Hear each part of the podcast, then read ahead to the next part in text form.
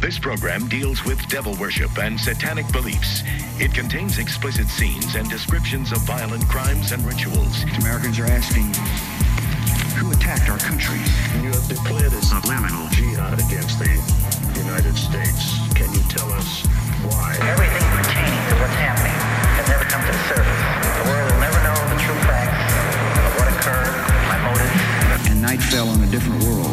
And Iblis is thinking, you know, I should be getting this position, not Adam, and this guy is created from dirt. And how does the army feel about you being head of the Temple of Set? And the conspiracy theorists can say what they will, but... I want you to give me power over Adam. And I want you to give me soldiers and minions and all of these things. The people have, that have so much to gain and have such an ulterior motive for putting me in a position I'm in We'll never let the true facts come aboard to the, to the world. And I want you to be able to give me the ability to whisper into the hearts of mankind. And uh, who was the grotto leader? Don't remember his name. You don't remember the name of a person who involved you in murder? Now, these people are in some very high positions, Jack. Yes. Yeah, I mean, this is actually interesting about his psychology that they write in this essay. In Herzl's, conce- it kind of goes to what we're talking about. In Herzl's conception, Jewish deficiency was to be healed by appropriating the secrets and sources of modern power. But if Herzl's hagiographers have neglected this side of the man, to see nothing but Jewish self immolation in his Zionism is equally wrong. For Stewart flattens out the Herzl image, bearing all the contours of his Jewish self hate, reveling in neurotic deformation, seemingly empty of redeeming qualities. Herzl's conversion experience, his exhilarating sense of freedom, his charisma, his extraordinary persuasiveness, could not all have been the result of a self immolating ressentiment. At the very least, Herzl harbored a tense, ambivalent mix of Jewish self hate and pride. Freud has stressed how much humans seesaw between love and hostility, feelings of superiority and inferiority, pride and self abasement. Herzl embodies these torments of the human conditions in a passionately felt, explosive mix. In a towering rage, Herzl rebelled against his profound sense of Jewish deficiency. The majority culture had hollowed him out, turned him inside out, fashioned a pitiably reactive self image for him, destined him to measure himself through others' eyes. Sometimes, hardly always, Zionism meant overcoming this condition. Herzl's rage had its sources in residual Jewish pride and self affirmation. Even before his conversion to Zionism, Jewish pride still forged a tenuous link with his heritage. He never changed his Jewish name, though his career as an author gave him an excuse for doing so. In the famous incident that precipitated his departure from Albia, the German nationalist dueling fraternity. Oh, it was a dueling fraternity. There you go. It was Herzl who Why did initiated he love the break. dueling? Because he's a he's a Germanophile. Like they're about I that. guess, like yeah. so it was Herzl who initiated the break. A fraternity brother had addressed a Wagner memorial meeting in Ringing's anti Semitic phrases. Though the university suspended him, the fraternity celebrated him as, as a free speech martyr and hero. Yeah, basically, That's as martyr and hero. In a stinging letter, Herzl resigned from the fraternity as Elon uh, Musk, no, as uh, the historian Elon points out. Three other Jewish members stayed on until they were later forced out. Zionism was not only to produce that, quote, Darwinian mimicry Herzl believed would be the salutary result of anti Semitism, it would also free Jews from the slavishness of their reactive self image. No longer encircled by a host people, they would be en famille, a society pledged to a freer, less constrained self definition. As Herzl once said, quote, there was only one way out of this Jewish suffering, namely, to return to Judaism. While the main thrust of his vision was toward the improvement of Jews through total assimilation, the struggle for a positive Jewish identity nevertheless remained a haltingly articulated theme. Insisting that Herzl's concern with Jewish power was simply a far seeing response to anti Semitism, wholly ignoring his contempt for Jews and his desire to remake them in the Gentile mold, the hagiographers are unable to assess the limits of Her- Herzlian Zionism. Herzl fits a type described by Rupert Emerson dominating the first phase of nationalist leadership among a colonized people. Westernized, torn loose from their roots, these leaders are at the same time spurned by the dominant Europeans. Herzl could well have echoed Nehru's plaintive statement I am a stranger and alien in the West. I cannot be of it. But in my own country also, sometimes, I have an exile's feelings. Once bitten by Europe, these men absorb its perspectives and suffer from, quote, uncritical self humiliation, and the acceptance of alien superiority. Measured against Europe, native history seems a despised catalog of superstition, ignorance, and political impotence. Their people must be remade into masters by adapting the West's instruments of power, modern government, science, and technology. Herzl's preoccupation with Jewish power was of a piece with his extraordinarily impoverished understanding of Jewish life. His image of the Jew was of a being wholly shaped by persecution. The tough, subtle culture of Judaism, Talmudic intellectuality, Kabbalistic mysticism, Hasidism, the cycles of Jewish revitalization movements that dotted the centuries of Jewish life in Europe, all these were a closed book to him. Marked by superstition and fanaticism, they represented a pathetic overcompensation for suffering. The medieval ghetto, in Herzl's view, had been a prison, not a creative, self governing polity. The great Jewish enterprise of modern times was to throw off the survivals of this historic experience. As Nordau insisted, in words that reflected Herzl's own convictions, before Herzl, it had been, quote, either an affliction or a disgrace to be a Jew. Herzl was a ferocious westernizer. His hopes for the Jewish future are best studied in Altneuland, Old New Land, his novelistic description of the Zionist Commonwealth 25 years after its founding. Old New Land exudes the spirit of Western civilization.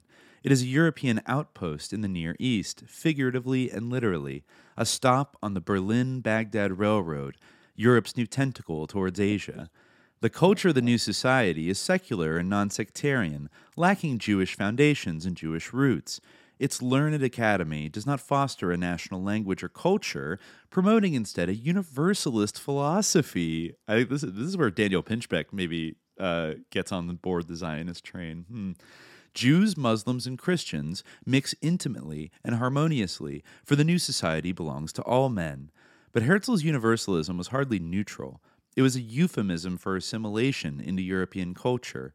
Ethnic and religious differences no longer matter, but only because all are good Europeans. Schorske correctly sees in Alt Neuland Herzl's profound desire for Jewish assimilation. Balked from assimilation in Europe, Jews would shape a new Europe in the Middle East, where they would complete the task of normalizing themselves. After 25 years in a land of their own, the Jewish achievement lay in developing and adapting the culture of Europe. In the new society, Jewish culture, spawned in the ghetto, shaped by isolation and persecution, would survive as the residue of folklore.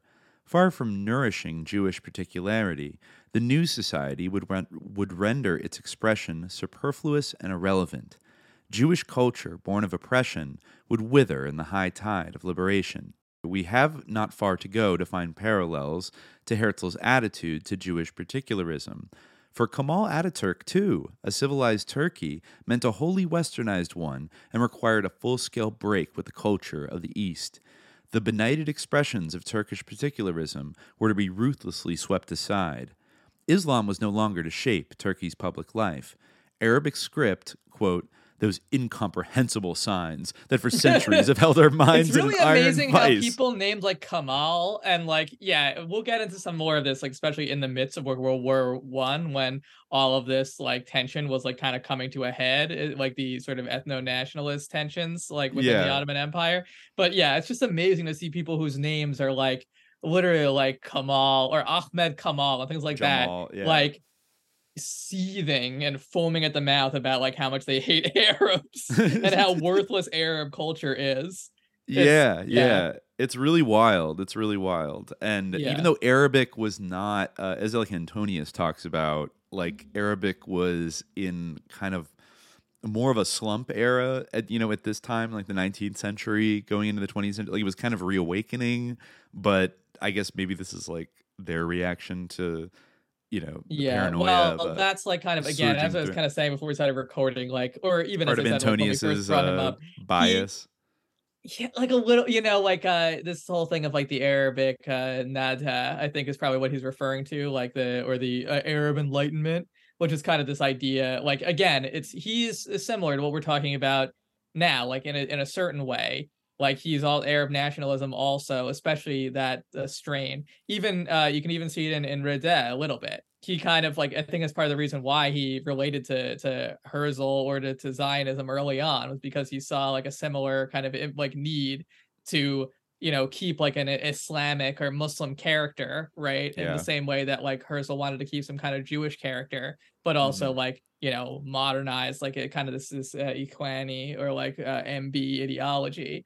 But yeah, like uh, Antonius is a similar thing where it's like his you know kind of like uh you know he has his own kind of um pet issues and his own As an Arab. Christian. Yeah, yeah, yeah. But Mhm. it's similar where it's like, you know, oh, we were in darkness, we were in shame, and now like we need to like, you know, m- m- there's actually a term uh I'm trying to remember uh what it is. Intigas? I think that might be it, but uh I'm not I don't quite remember, but it's like lighting your flame from someone else's torch. That was like Mm. kind of a, a Ooh. watchword of like, you know, Arab uh intelligentsia in the early 20th century.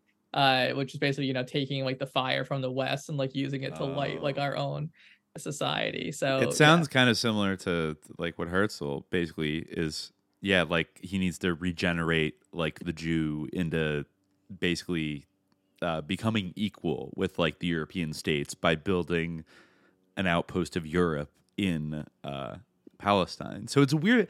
It's interesting because it's like in a way it's counterintuitive. You would think that moving to a new region in like West Asia, despite the ancestral kind of ancient religious links, like this is a place that European Jews hadn't really uh, lived for over a thousand years, and you would expect one maybe to adapt a little bit to the place you're going to, like, and I mean there there's certain expressions of that of like, uh, particularly when we get into like labor Zionism and this sort of like kibbutz system of. Uh, like we need Jews to become like tough agricultural workers and not just like doctors and lawyers Yeah. and things like that. But it it it more, but it's almost like yeah, agricultural people on the European like according to a European model of like what agricultural workers are and what everything else is, and then all the technocratic management kind of uh, parts of the economy that came after that. Um, it's all very modeled on a kind of Europeanized, you know, idea of uh, yeah. and so that uh, that also I think explains why uh, the the existing Palestinians were so invisible to Herzl because uh, they were just inconvenient for instead of I don't know like thinking well you're moving to another place where people live uh, and you know that that could be a complicating factor he just chooses kind of to like ignore it uh, ignore their entire population and not think at all about uh, kind of coexistence or you know i mean some people would say things half-heartedly about you know oh it'll probably be good for like whatever arabs are around like well it'll elevate Right. them and it'll make them more european Yeah, there's like one Arabic character in like or Arab character in uh Alt New Land, I think, who's like, you know, kind of like I don't know, a technician or an engineer or something. He he does a permaculture farming. a permaculture expert yeah Yeah, exactly, um, exactly yeah it, it was uh iktibas was the word i was thinking of i guess i should know that uh uh kaf uh scene is like having to do with like flame but uh you know mm-hmm. you yeah lighting yeah. a flame from someone else's torch yeah yeah yeah. So wow, actually, Ataturk, uh, in a traumatizing symbolic act, he outlawed the fez and decreed civilized dress to mean the European suit after he took power. So that's pretty uh, provocative. Let me see. I just want to read a little more. This is an interesting article. Um, okay yeah, among Herzl interpreters, uh, Bein has the greatest difficulty facing up to Herzl's rejection of Jewish particularism. Bein's Herzl, revered father of the Jewish state, was meant to speak to all of Zionism's ideologies cultural, socialist, and political. His image of Herzl is flattened out, situated beyond party and ideological contention. As a consequence, Herzl's offhand attitude to the Hebrew language is treated with embarrassing unease. Herzl feared the turn to Hebrew would limit contact with the advanced civilization of the West, but Bein claims he was merely indifferent, but, quote, by no means an opponent of the Renaissance of Hebrew. Bein informs us that Altneuland promoted bitter and demoralizing internal controversy. He then suggests that Herzl's opponents read the book unfairly, missing its, quote, profound love for Palestine and, quote, faith in the land. No such archaic love and faith moved Herzl. If Herzl was single mindedly bent upon purchasing Jewish power through massive westernization, this view had its glaring limitations. National cohesion requires far more than slavish imitation. It requires an affirmation of particularism, refashioning native culture along lines appropriate to modern sensibilities, linking the past to the present once again, enclosing modern identity in a sense of inherited continuities. Rupert Emerson has pointed out that central to the dialectic of nation building is the conflict between those bent upon restoring native culture and history and those oriented to full scale westernization. The quarrel that beset Zionism in its first decade between Herzl and Ahad Ha'am, uh, Ahad Ha'am, uh, the ideological father of cultural Zionism, I think we mentioned him in the last uh, episode as an early critic of uh, the resettlement plans. Their quarrel centered ju- upon just this issue. The quarrel has some parallels to the dispute between Nehru and Gandhi. For Ahad Ha'am, Zionism was not so much an answer to the survival of the Jews as it was to the survival of Judaism. Judaism had been eroded by secularism. What was needed was a new understanding of Jewish identity appropriate to modernity. Zionism's first task was to foster a Hebrew cultural revival, one that affirmed Jewish particularism and maintained links with the Jewish past while redefining Judaism in social and ethical terms that accorded with modernist sensibilities. One settlement in Palestine, radiating a vital Hebrew culture, would kindle far more love for the ancient homeland than a hundred ideologically inert ones. Instead of viewing this quarrel as evidence of the Achilles heel of his Zionism, much of the Herzl scholarship simply rejoins the conflict in a barren effort to vindicate him. In his classic history of Zionism, Adolf Böhm uh, puts the issue in terms of Herzl's superior calculation of Zionist priorities. An astute revolutionary in the mold of Lenin, Herzl understood that the pursuit of minimalist goals could easily thrust maximalist goals into a remote and hazy future. He therefore insisted that no resources be diverted from the struggle for Jewish power and sovereignty. Cultural work would only weaken Zionism's political thrust. The issue is hardly that of Herzl's far seeing preoccupation with Jewish power. Clearly, Ahad Ha'am supplied Zionism with an ingredient Herzl could never hope to supply. Ahad Ha'am's long term perspective, oriented to the creation of a modern Hebrew culture, provided Zionism staying power in the fallow years of political Zionism, from the turn of the century to the Balfour Declaration, when Herzlian Zionism's thrust had temporarily exhausted itself. Ideological stamina had to draw from a profound vision of the meaning of Jewish particularism, the return to biblical sources, seeking new possibilities for modern Jewish identity, the attempt to anchor modern values to Jewish continuities was the work of the ideologues, men like Ahad Ha'am and A.D. Gordon, not Herzl. Yeah, so, I mean, there, there's more here, but I think you kind of uh, get the idea of like Herzl's yeah. uh, complicated. Uh, kind of a, his particular approach, which I guess eventually kind of gets more or less adopted by the different pre-existing Zionist factions, like the Russian Zionists, were the uh, the Hovevei Zion, right? The lovers of Zion, yeah, right. Had set up uh, settlements in Palestine in the 1880s. And right. At first, the, they were like really, you know, not as influential as like yeah, people like Rothschild who like or like foreign donors who actually were more supportive because they just didn't have the, the resources but eventually they became like a bigger deal yeah and this is also a reaction because the sort of uh, the the era of like pogroms uh, really kick off in like the early 1880s right in the mm-hmm. the pale of settlement uh, in the russian empire which i think caused several million jews to migrate a lot of them to the united states uh, but uh, smaller numbers of them did go uh, probably in the tens of thousands settled in uh, these little kind of settlements in Palestine uh, in the 1880s and 90s, and a, a, lot of these books have you know pointed out. I guess we've touched on it before, but they're kind of like I don't know Kautskyite, like social democratic, quasi Marxist orientation, uh, as opposed to the sort of crowd around Herzl and people in Austria, Hungary, and Germany who were much more like liberal, just straight up like like classical liberals, you know. Yeah, it's um, interesting. Like, like Herzl's like what he talks about socialism. You know, like uh, there's even an exchange between him and Hirsch, where which I feel like Alex Jones would have like a fun time with, where Herzl is saying, oh sorry, Hirsch first asks, where will you get the money? Rothschild will subscribe 500 francs The money, I said with a defiant laugh. I shall raise a Jewish national loan fund of 10 million marks. A fantasy, smiled the Baron. The rich Jews will give nothing. Wealthy people are mean and care nothing about the suffering of the poor. You talk like a socialist, Baron Hirsch. I am one, but quite ready to hand over everything, provided the others have to do likewise. No, uh, he's aware of Marx. Yeah, yeah, yeah. exactly. Folks, they're all I am communists. No, yeah, the they're globalists. communists. Yeah, the They're globalists. See, socialists. he yeah. wa- I am This is what the communist Marxist. want. This is their plan. Yeah, exactly. I think, Uh, yeah, yeah. I'm a it's all, socialist. it's all well, Chinese. Yeah, um, I guess if everybody else gives up all their money, I mean, it's a yeah, haha. He's making a joke. Yes, exactly. Yeah, Herzl says, I did not take his charming notion any more seriously than it was meant and took my leave. His final words were, This has not been our last conversation. As soon as I come over London again, I I shall let you hear from me. So Wow. Okay. So, you know, we we've talked a bit about Herzl here. He does he dies in 1904.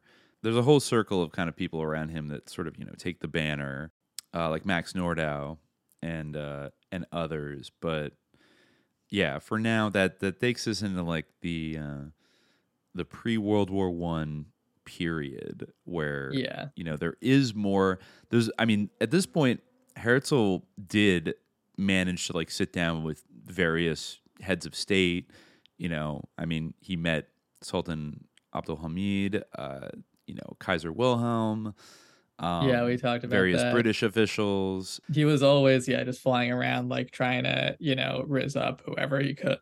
Exactly. Yeah, Yeah. he was constantly rizzing up people, and in these uh, Zionist congresses, yeah, near the end of his life, he did try. Like the British sort of floated this idea of like, what if we give you a bunch of land in Uganda to settle in? And the movie dramatizes this, where he excitedly announces it, and then everyone, mostly the Russian faction, like flips out and is like, "What the fuck are you talking about? Like, we're not, we're not going to another waiting."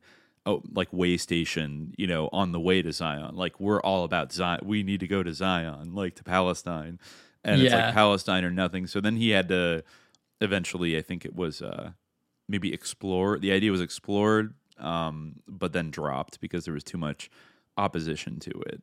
Yeah, it was And- interesting that like in his recollection, the Catholic Church was like so dismissive of the Uganda idea, but they were like, I like this love for Jerusalem, you know, or at least the, the Secretary of State was. You know, Nordau had been attacked by that guy, I guess, presumably because he uh, opposed the Uganda idea, but was in favor of the Jerusalem idea. At least that's how uh, it seemed to be interpreted in that anecdote.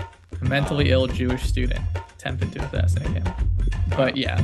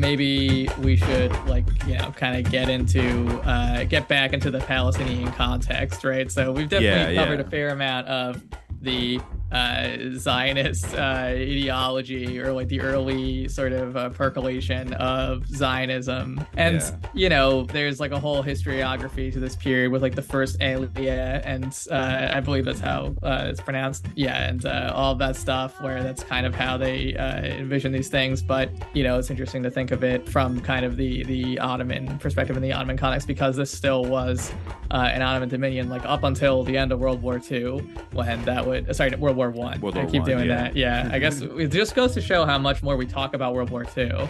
Um, Oh, yeah, you yeah, World War. One, like yeah, people don't talk about it as much, but it was a huge thing.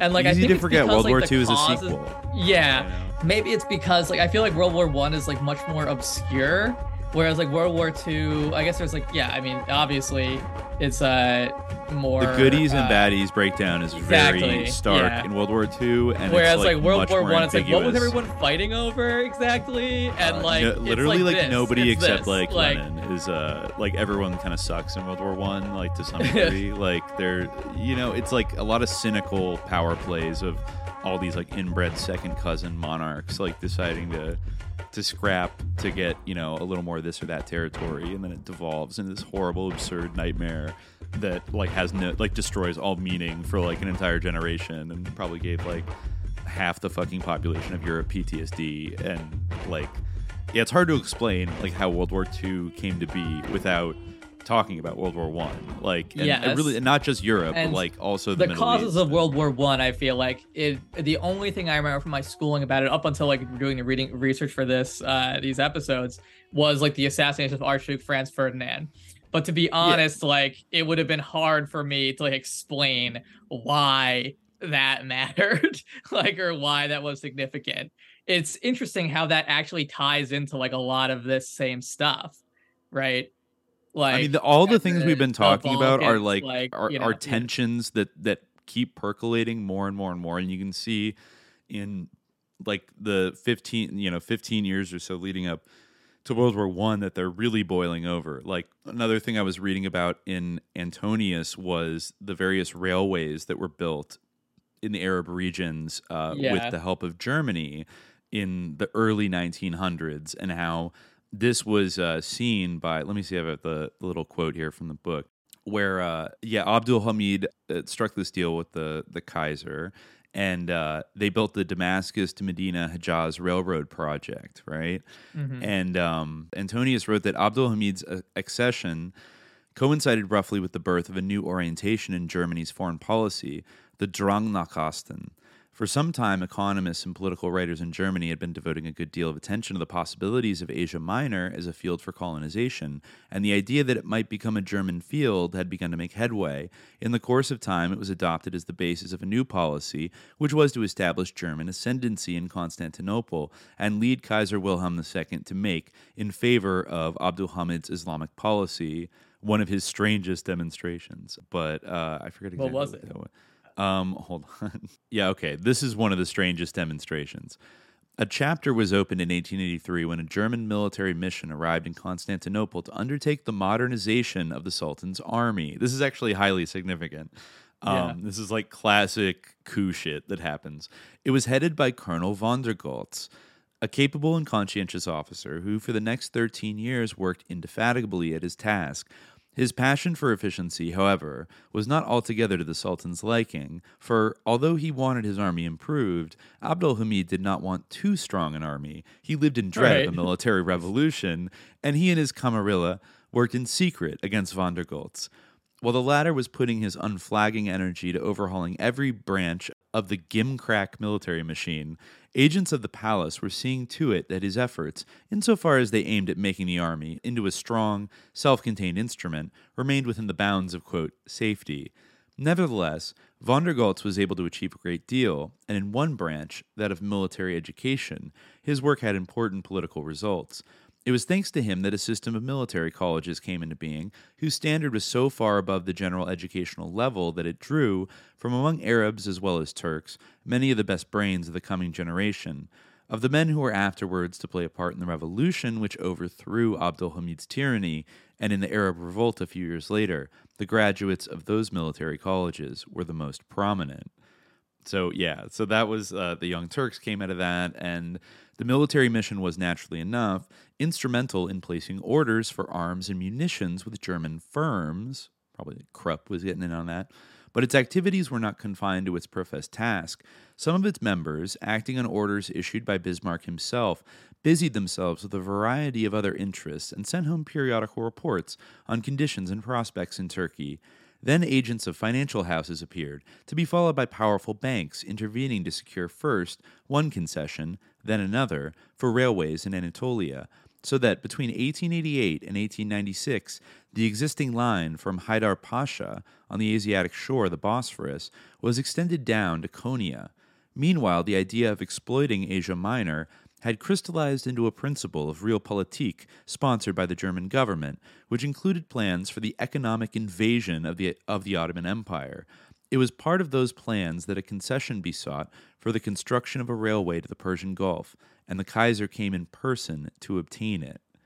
In the autumn of 1898, after four or five years of diplomatic preparation, Wilhelm II arrived in Constantinople on a state visit to the Sultan and succeeded in obtaining the desired concession.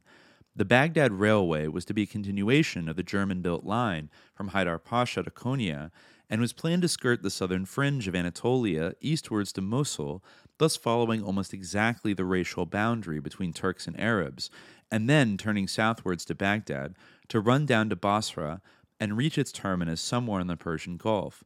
Branch lines were contemplated at various points, including one to Alexandretta, so as to provide direct communication between the Mediterranean and the Persian Gulf. It was a bold and ambitious scheme and a menace to British interests in the East.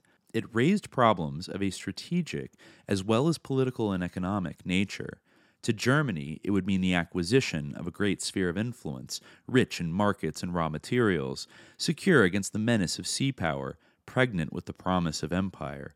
To Great Britain, the installation of a formidable competitor for her trade and a challenge to her supremacy in the Persian Gulf. From Constantinople, the Kaiser went to Jerusalem and on to Damascus to lay the foundations of the new edifice of German influence in Syria. During his tour, he took pains to stress, and, as was usual with him, to overstress his benevolence to the Sultan and his sympathy for Islam and its caliph. In a speech he delivered in Damascus, he said, quote, His Majesty the Sultan and the 300 million Muslims who revere him as the caliph may rest assured that they will always have a friend in the German emperor. Then, with great ceremonial, he repaired to the tomb of Saladin, laid a wreath, and ordered that a silver lamp be made for the mausoleum as a personal gift from one of the Muslim hero's fervent admirers. These gestures, yeah, the, uh, the Muslim hero. Yeah. These gestures were widely advertised, and the Kaiser returned to Berlin amidst the plaudits of the most inspired press in the Muslim world. Uh, yeah. yeah. it's interesting. interesting. And in fact, Herzl in that article we read last time, he mentions in his like you know when uh, is that uh, Pasha, who I think we'll mention in a second, he, you know, asks about like, you know, I need well, the, you know, the government needs like a million uh, pounds now.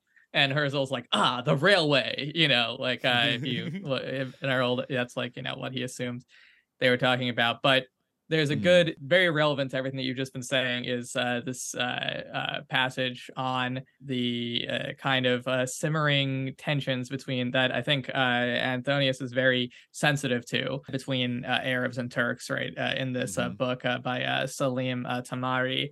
Uh, the Great War and the remaking of Palestine, which we may have mentioned before, but definitely has been on our reading list uh, for a while. But we haven't really quite gotten to the period that is relevant to uh, until now. But uh, this is a great chapter that called uh, Arabs, Turks, and Monkeys, uh, the ethnography and cartography of Ottoman Syria. He starts off with this poem You have now become one nation on earth, Ottomans all, no different between Arabs and Ajam. No generations will divide you, and no religions will come between you. Brothers together under our glorious Constitution, joined together by the Unionist banner flying high popular poem published in Beirut on the eve of the declaration of the 1908 Constitution. So we talked about this a fair amount last time, how there was this kind of like jubilee of like fellow feeling after the Young Turk Revolution and the new cons- and the reinstatement of the Constitution that kind of didn't live up to its promise in many ways. But Or it was suspended by uh by Abdul Hamid, right? For well, it was suspended years. originally, but then it was Oh, it reinstated in the Young Turk Revolution of 1909. That, yeah, that's what I mean. Uh, like it was yeah. it was Or unbanned, 1908. like unsuspended Yeah, yeah, after yeah. like three Um, decades. Exactly. Well, yeah, and it was it was in effect for like a very very short time originally. so it was yeah. kind of like, yeah, this is sort of uh, you know, the first moment of hope. But yeah, he goes on. The monkeys in question were the Arab counselors of Sultan Abdul Hamid II. Ahmad Qadri, uh, Qadri, the Arab physician who was a founder of the literary forum in Istanbul in 1909, and later in 1911, a founder of the Young Arab Society in Paris, records an episode in his Istanbul diary that uh, shook his faith in the continued unity of the Ottoman regime and its ability to maintain the loyalty of its Syrian and Arab subjects. He was taking an evening stroll in the imperial capital with his schoolmate and friend, Auni Abdulhadi, days after the proclamation of the new constitution of 1908. The city was teeming with excited crowds discussing the dawning of the new liberties and the end of the Hamidian dictatorship. The two Arabs, a Damascus and an Ablusi, both of whom considered themselves loyal Ottoman citizens, came upon an agitated speaker attracting a large crowd. The speaker was a young charismatic officer by the name of Sari Bey, who was singing the praises of the new constitution to the crowds.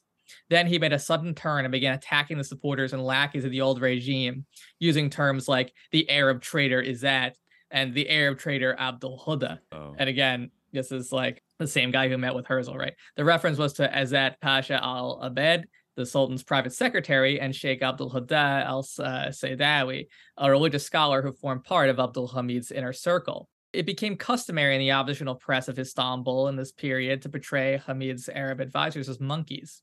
Abdul Hadi and Qadri berated the speaker. Why did you single out the Arab identity of Abdul Hamid's men when there are far more Turks among the supporters of the old regime? It is quite likely that Qadri, although not Abdul Hadi, was also upset because he himself sympathized with the regime of Abdul Hamid. Elsewhere, he notes how the uh, CUP overthrew the last sultan who conceived the Arabs as brothers in faith, inspiring Arab intellectuals to support an Ottoman patriotism, which had since disappeared. Over the next several months, he began to hear a revival of earlier derogatory epitaphs directed at Arabs, including such terms as uh, peace Arab, dirty Arabs, Siya Arab, black Arabs, Shinjin Arab. Again, I don't speak Turkish uh, at all, so I don't know. Uh, Arab G slur, um, Arab uh, Roma, but not that word, uh, and uh, Achilles uh, Arab, stupid Arabs. Damn. Qadri reports that he was particularly hurt by these expressions because his father, Abdul Qadir Qadri, was an amirale, colonel in the Ottoman army who had fought valiantly in the European provinces, and who was later appointed as a military commander in Baalbek, Akka, and Basra. Both he and his father considered themselves pillars of a multinational Ottoman order. Qadri identifies this episode and the accompanying ethnic tension that emerged after the attempted coup of 1909 as a turning point in Arab relations with the Ottoman state. It led, in his views, to the determination of many active members of Arab literary societies in Istanbul to seek autonomy and then separation from Istanbul. So, this is kind of an interesting difference from Antonius's account, where like it was the Turkish yoke that was like, you know, really the problem here when this is a more nuanced picture of how like as we talked about last time this new relationship of like center and periphery and like dirty arabs and like civilizing great turks really started to take hold with the young turk revolution in a new way.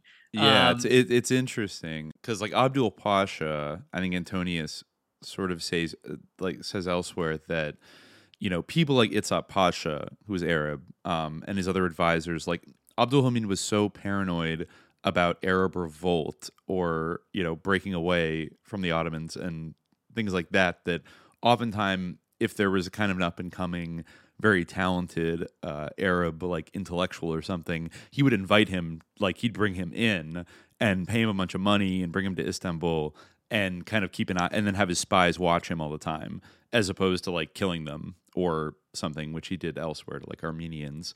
But like, so he did have this like clique of uh, Arabs around him that was probably out of a sense of maybe a little bit fueled by paranoia and like wanting to keep you know your friends close and your enemies closer kind of thing Yeah, I mean, maybe like partially, probably because like I do like agree with the characterization of Abdul Hamid as certainly having like a problem with paranoia. However, I will like qualify that a little bit to say that like there was a certain level of like a multi-ethnic character to the Ottoman state. And this is true of Armenians as well, right? And yeah, Yeah. it definitely went awry in that case for sure, in a very like uh, memorable uh, and historically significant way that uh, we all are familiar with and that happened during this period uh, under the Young Turks.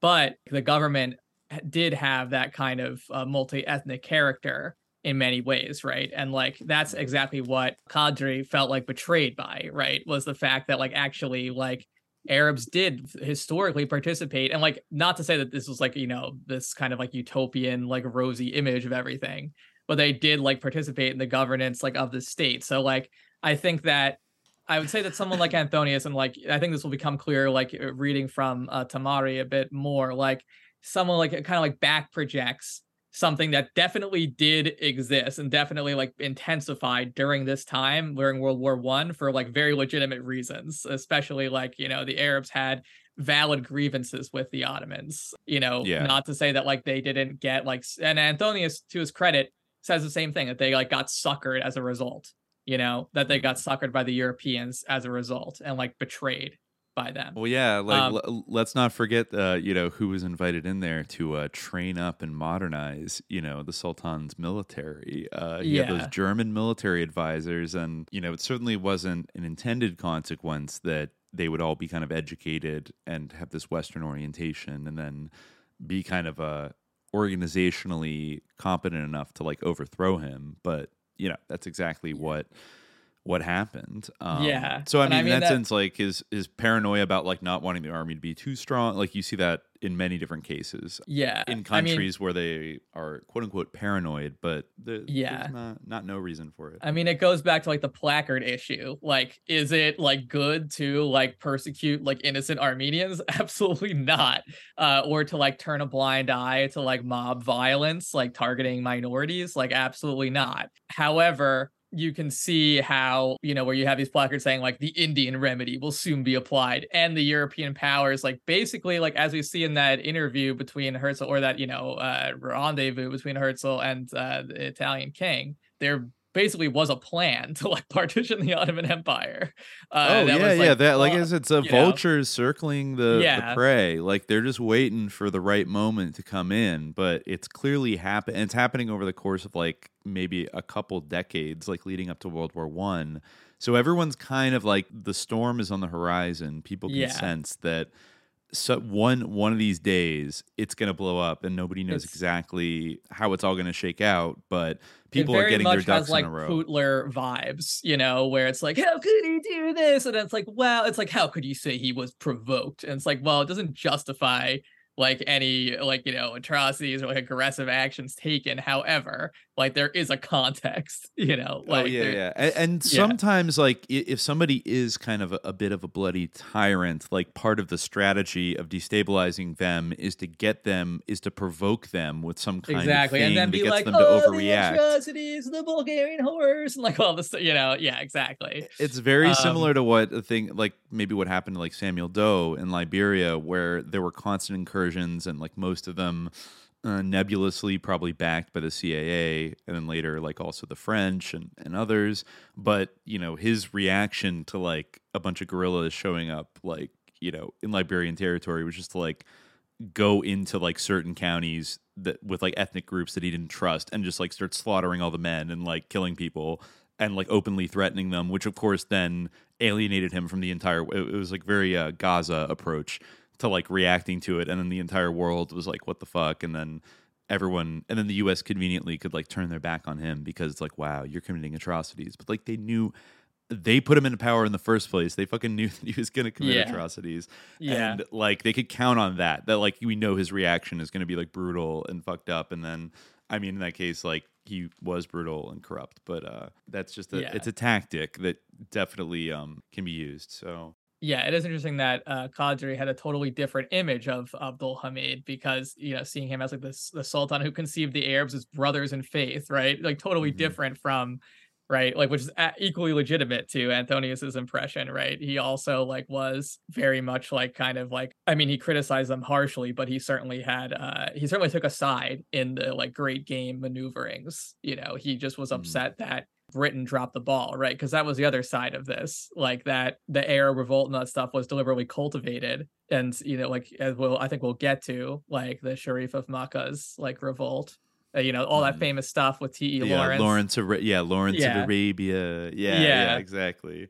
yeah, Th- this is we're getting to that period, and I mean, my God, yeah, like, uh, did they ever foment? uh Yeah, yeah.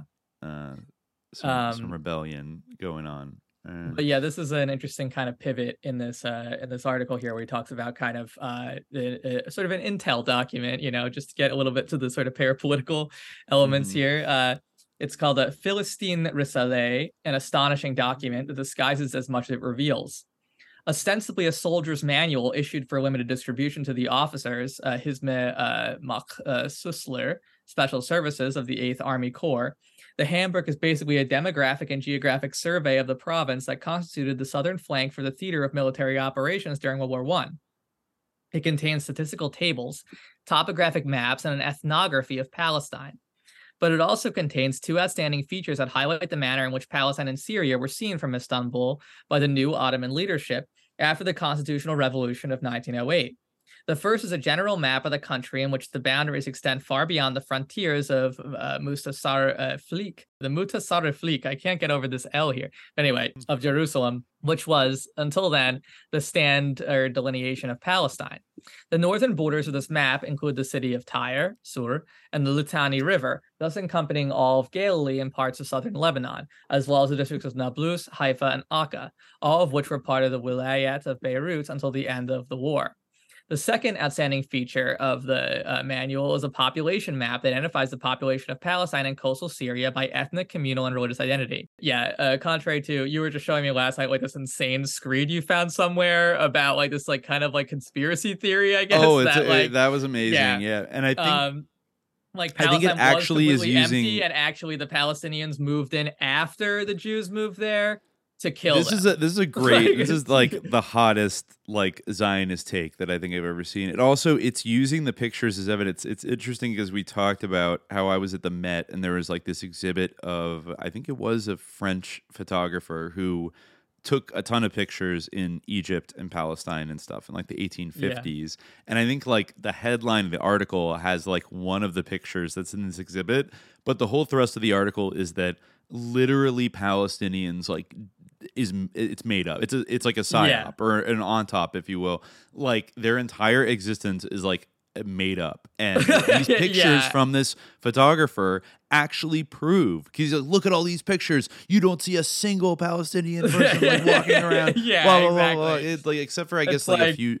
A few Jews and maybe like a, a a Bedouin here or there. Like basically, it was co- all completely abandoned. And then, God, what do they say that? They- Uh, they said then- that like after the Jews moved in, like a Yeah. bunch of Muslims from like other countries like came to I guess Yeah. this uninhabited place. Like Al Aqsa Mosque was like abandoned, like Uh-huh. because, because this guy took a picture of it where there's no one in the shot, which is like fuck, put two and two together. He didn't want anyone in the shot. Yeah, Like- he's going for that. Yeah, yeah. Yeah, like, but no, apparently that proved like, but uh, I mean that's the exact type of mentality that people had. Like those. you know what's weird like- though? The the exact picture that he that, that I don't know it's actually a he or she, but the exact picture that they use for the header actually does have people in it. It's like there's a group of like maybe they're Bedouins. It's not clear. Like from a distance at one of the gates of Jerusalem, like there's at le- there's like at least five or six people like in the shot.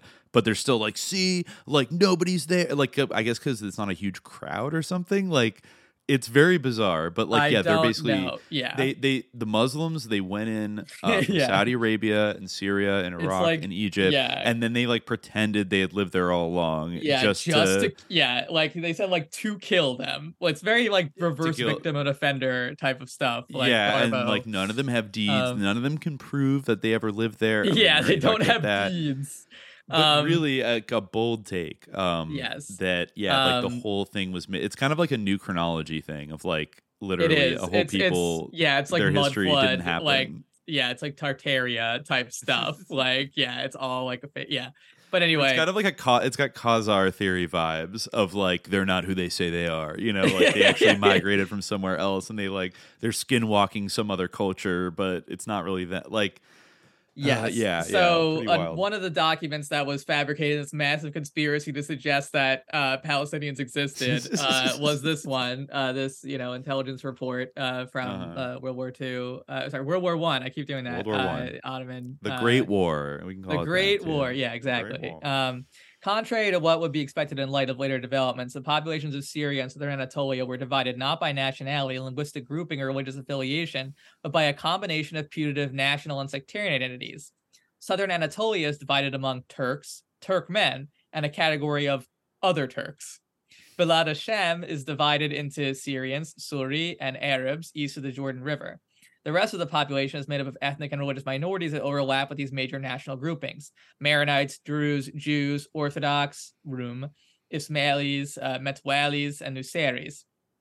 Another No category. love for the Kurds. Well, I didn't. the- Wow, Uh, They- I'm well, surprised. Nobody's yeah. bringing. Nobody's bringing up what about the Kurds. I Like, wonder if thought they were they're- the other Turks. maybe uh, because Kurds sometimes have been like thought of as mountain Turks. I mean, yeah, obvi- I mean, I I wouldn't expect like an Ottoman document to have like the you know the most uh, PC representation of Kurds or treatment of Kurds. but anyway, yeah. Uh, Philistine Risale was introduced by the 8th Army Corps to its officers. In fact, I would almost think that other Turks might be a category. We'll see. Maybe he addresses this, but maybe it might be a category designed to specifically avoid like you know giving any quarter to like a kurdish identity but anyway the eighth army for much of its history was dominated by uh, mersinli uh, kamal pasha who in addition succeeded uh, ahmad kamal pasha in the leadership of the fourth army after the routing of the ottoman forces in suez. Well like i want to read some like uh you know firsthand accounts of that maybe in the next uh installment uh of this because we're kind of running low on time but in the many ways the history of in many ways the history of palestine and syria during the war years was dominated by these two figures the first for his relentless war against arab nationalists and the second for his attempt to rectify the damage to arab turkish relationships brought about by ahmad kamal's campaign of terror quote unquote the Ottoman forces in Palestine were also led by three German generals who were attached to the Ottoman command. Friedrich Kreis von Kressenstein commanded the 8th Army in 1917. I mean, I know I'm just laughing at somebody's name, but like, I mean, I just have such a clear picture of Friedrich Kreis von Kressenstein in my mind. That Every is like German very- far is a Von. Uh, it's just, it's just very up. like yeah it's like anyway otto liman von sanders a relative of bernie i guess uh, was commander of the first army at gallipoli otto liman von sanders is our only chance at socialism. Like we have a chance to step in the door if we're willing to do it. Um, the Uh, formation of the Yildirim army group in May 1917.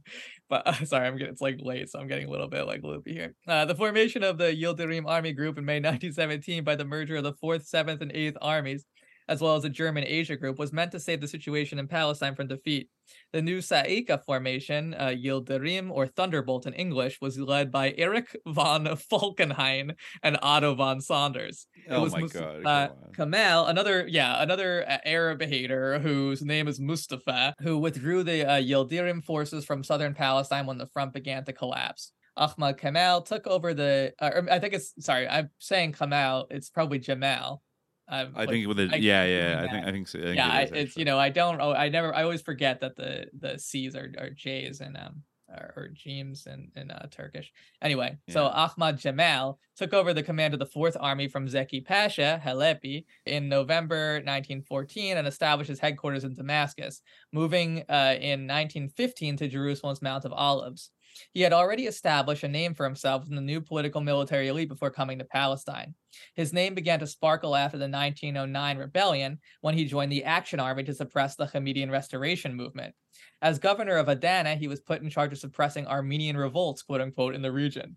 In 1911, he was appointed governor of Baghdad, again to deal with Arab tribal rebellions. He later joined the Ottoman troops in the Balkan War and was promoted to colonel. In 1913, he was among the inner leadership of the Young Turks who brought the CUP to power in the January coup d'etat. He was appointed governor of Istanbul, where he engaged in an action to suppress opposition to the ruling party. Just before the war, Am I? Oh man, I realize I've been unplugged this. Or am I? Yeah, I'm unplugged this whole time. Uh, Uh, from what? From your from microphone? my mic. Yeah. Oh shit! Doesn't sound Yeah. like it. But... Interesting. Well, so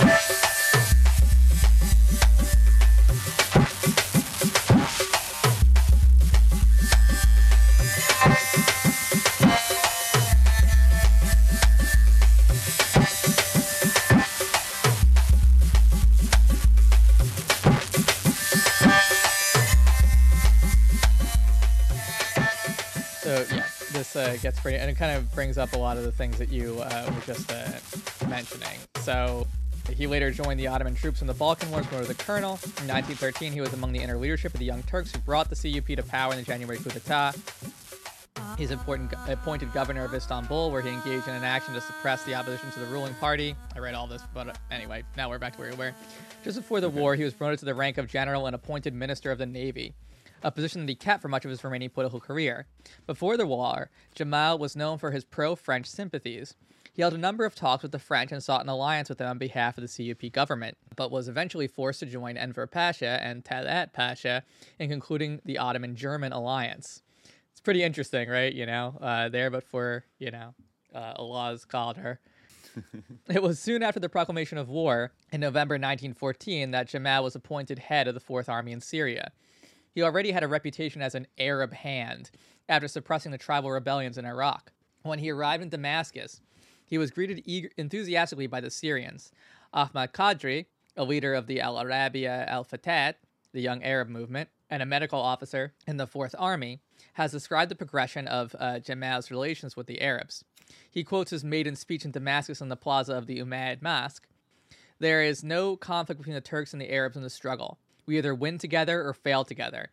However, a series of events during the war led to the deterioration of his and the CUP's relations with the local population and the start uh, of the campaign of repression against the nationalists. This crucial factor was the fa- was the failure of the Second Suez Campaign, and uh, Jamal's perception of the Syrian soldiers as being responsible for that. Classic stab in the back uh, issue. Yeah, but here we go. Wow. the two direct issues were his interception of secessionist propaganda circulated by the Ottoman Decentralization Party, headquartered in Cairo, and news that Sharif Hussein was already negotiating an agreement with the British behind his back. There were several interventions by Prince Faisal, along with Enver and with Talat Pasha, which seemed to have improved the relations with Jamal, but only temporarily. One factor in these vacillations was the fact that within the CUP, there were several factions vying for power, not always coordinating with each other.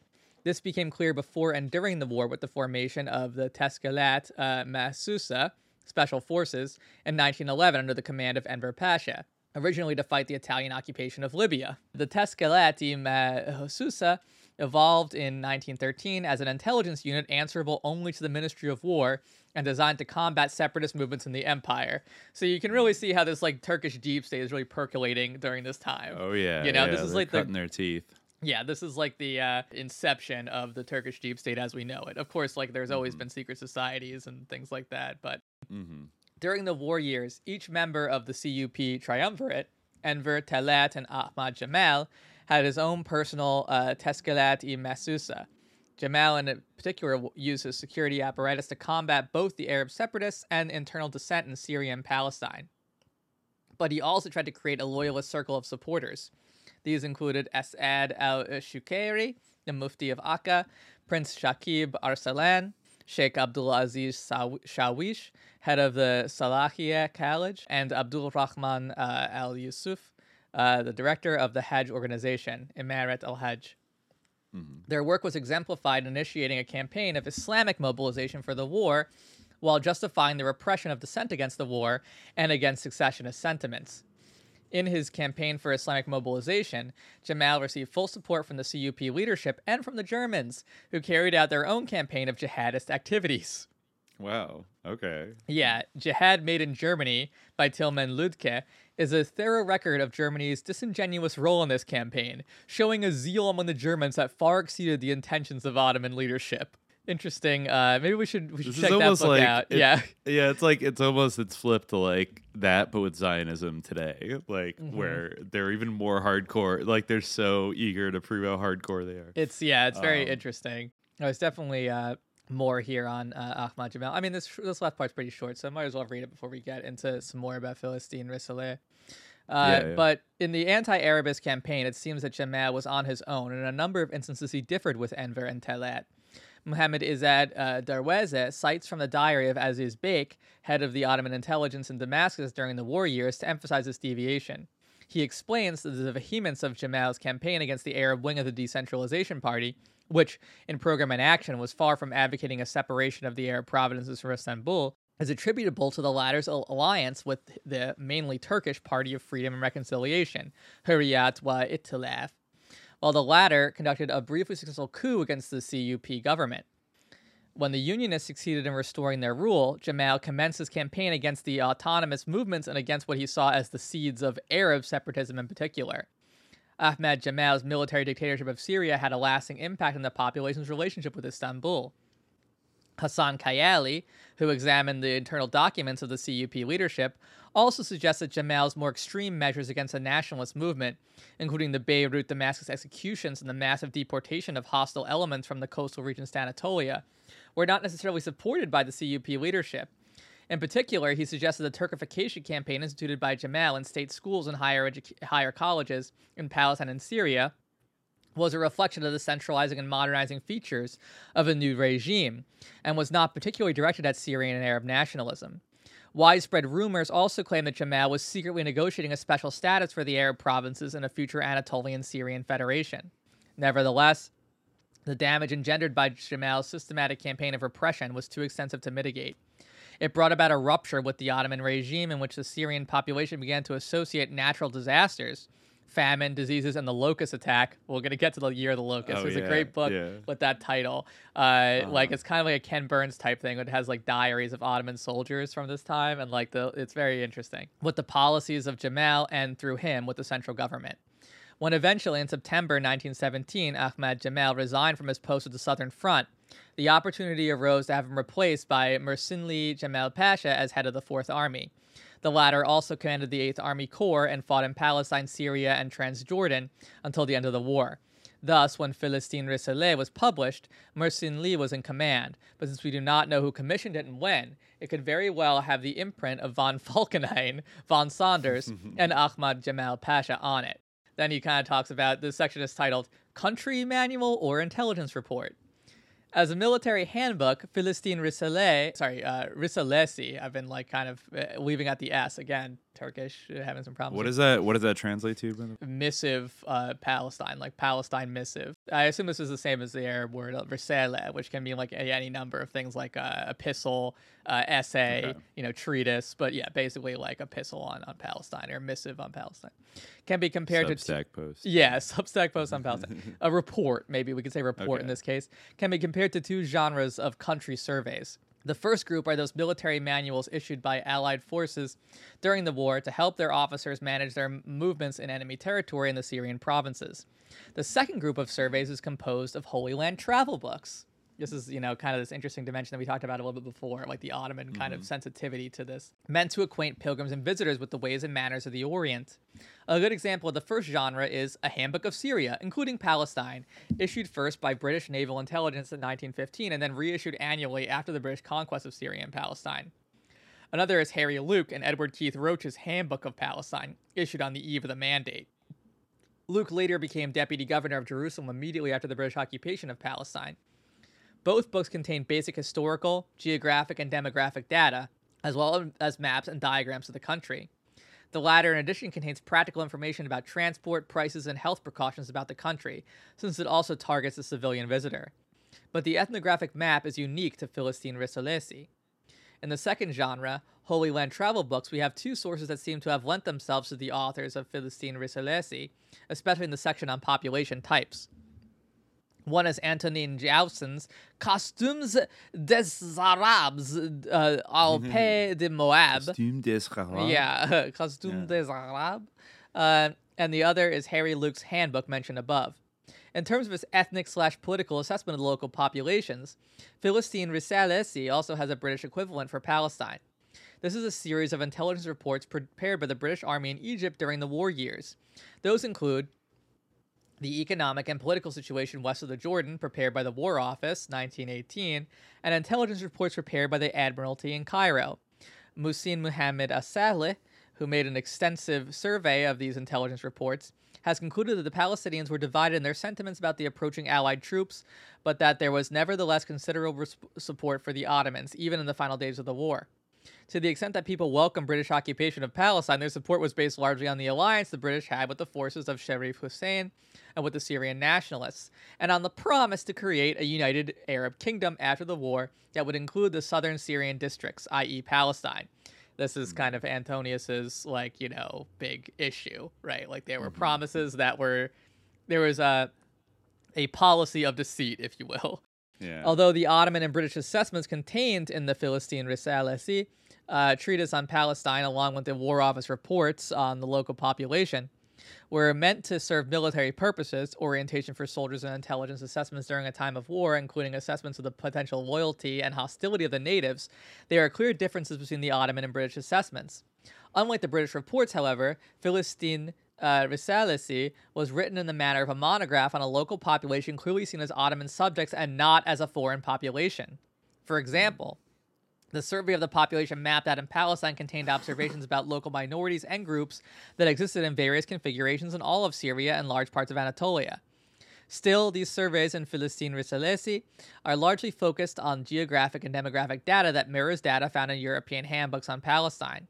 The topographic part relies on data that can be found in Holy Land surveys and uses the language and references that are common in these handbooks, including many biblical references to, hol- to holy places. The survey of Palestinian history, in particular, relies on an eclectic reading of main events Canaanite, Philistine, Hebrew, Babylonian, Arab, and Islamic conquests. It is striking that either the word conquest or occupation, uh, itilal, is used in reference to virtually all of these regimes, including the Ottoman conquest of Palestine by Sultan Selim in 1517. The only exception is a reference to the liberation, Tahrir, of the Holy Land by Salah ad-Din in uh, 1187. So there you go. You know, Salah ad-Din's reputation, you know, uh, He's lingers. the only one. Yeah, Yeah. Kingdom of Heaven. That's pretty- Yeah, that's admired funny. even by the, the Germans. In the religious Wow. communities of Palestine, the author focuses on the various minorities Druze, Jews, various Christians, uh, and Nusayriyin in great detail. The minorities of Syria were included in the discussion of Palestine. Jews are divided into native, Arabic speaking Jews, and Eastern European immigrants who spoke Yiddish in their native tongues. The military aspect of this document becomes clear, however, when discussing the topography of the country. The two central themes are the accessibility of the road networks and the presence of water sources for the armed forces. An exa- for example, locations that contain sufficient resources for sustaining an army division, Firqa, are listed in the, the vicinity of uh, Yazor, Wadi Hanin, uh, Yibna, Izdud, Majda, and Gaza. Uh, in the north, that is Gaza. Uh, you know, they uh, this author spelled it in the sort of properly transliterated way. It's weird to me that we spell, but I Like guess it's like Al GH? Ghazali. Yeah. Uh, I notice everyone says Chaza, like, but then it's Yeah. never spelled that way in English. yeah, it's weird. It's kind of like it's like Al Ghazali, how we leave out the other Z from his name. That's another thing is there's two Z's too. There should be, but it's even worse than Al Ghazali because like we don't even do the ugh. I guess we should, but I'm probably gonna keep Yeah. saying Gaza just people know what I'm talking about. But I don't know. Yeah, yeah. It's kind of like you know, are we gonna say Paris? I mean, I do use try to use the right pronunciation in some cases, but we'll consider it. In the north, the authors list uh, are Arara and uh, uh, Lajun. In the center, they list uh, Tolkarem and Der Sharaf as containing enough water for an army corps, uh, Liwe.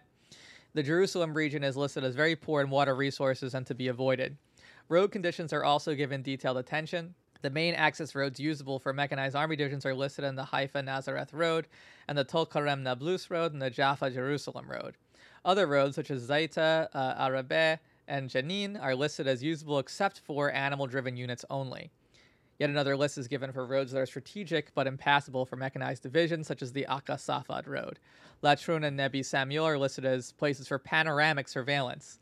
Updated notations are given for roads that are being structured or upgraded, such as the Julius Latrun roads and the Jaffa Jerusalem roads, where 17 military outposts were constructed by uh, Thuraya Pasha, the Mutasarrif, principal governor of Jerusalem, or provincial governor, sorry. By contrast, the British War Office reports lack the ethnographic and topographic mapping that we find in the Ottoman documents. The central criteria for assessing the Palestinian region here was a degree of reliability of the local population and receptivity to the British presence. 100 villages are surveyed in terms described as very friendly, friendly, mixed, not friendly, and hostile. Some townships, such as Kalkale and Safuria, were singled out as fanatical and hostile.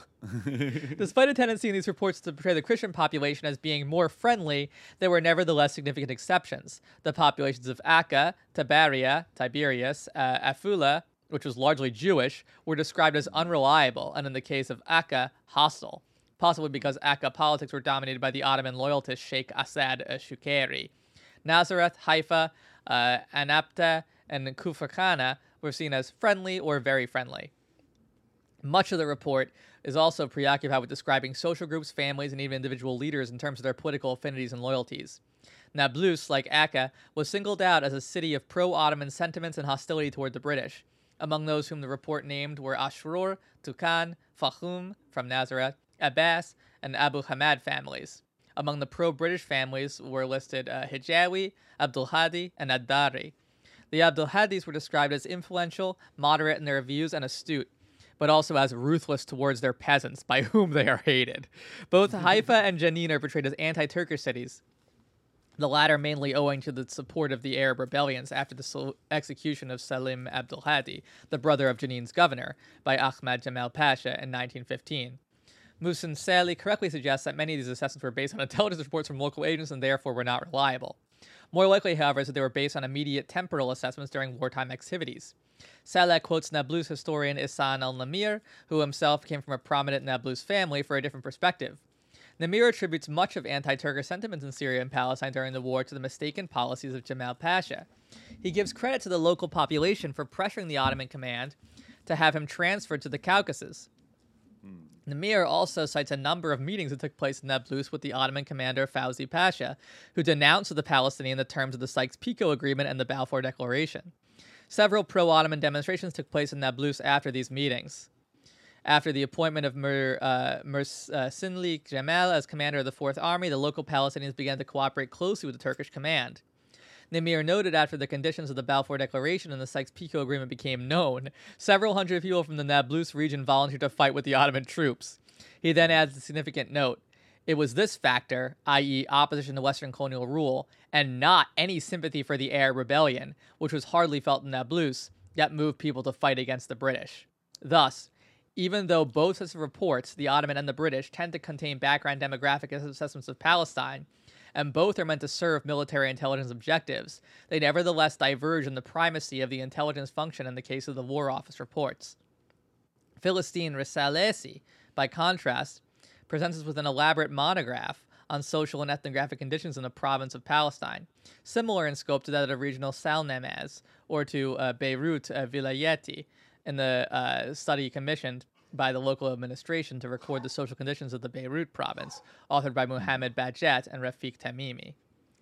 So, yeah, there you go. You get a kind of a, a picture here of kind of a, a, different image of what was going on like at the time than some of the historiography uh, represents uh, to be the case no but okay so like the these different intelligence reports uh, from the different powers kind of yeah elucidate uh, their intentions on the region, right? Yeah, they definitely like reflect it, and also like yeah, the reports like show these different intentions for sure, but also they kind of uh, reflect yeah not only these kind of different intentions but different like orientations.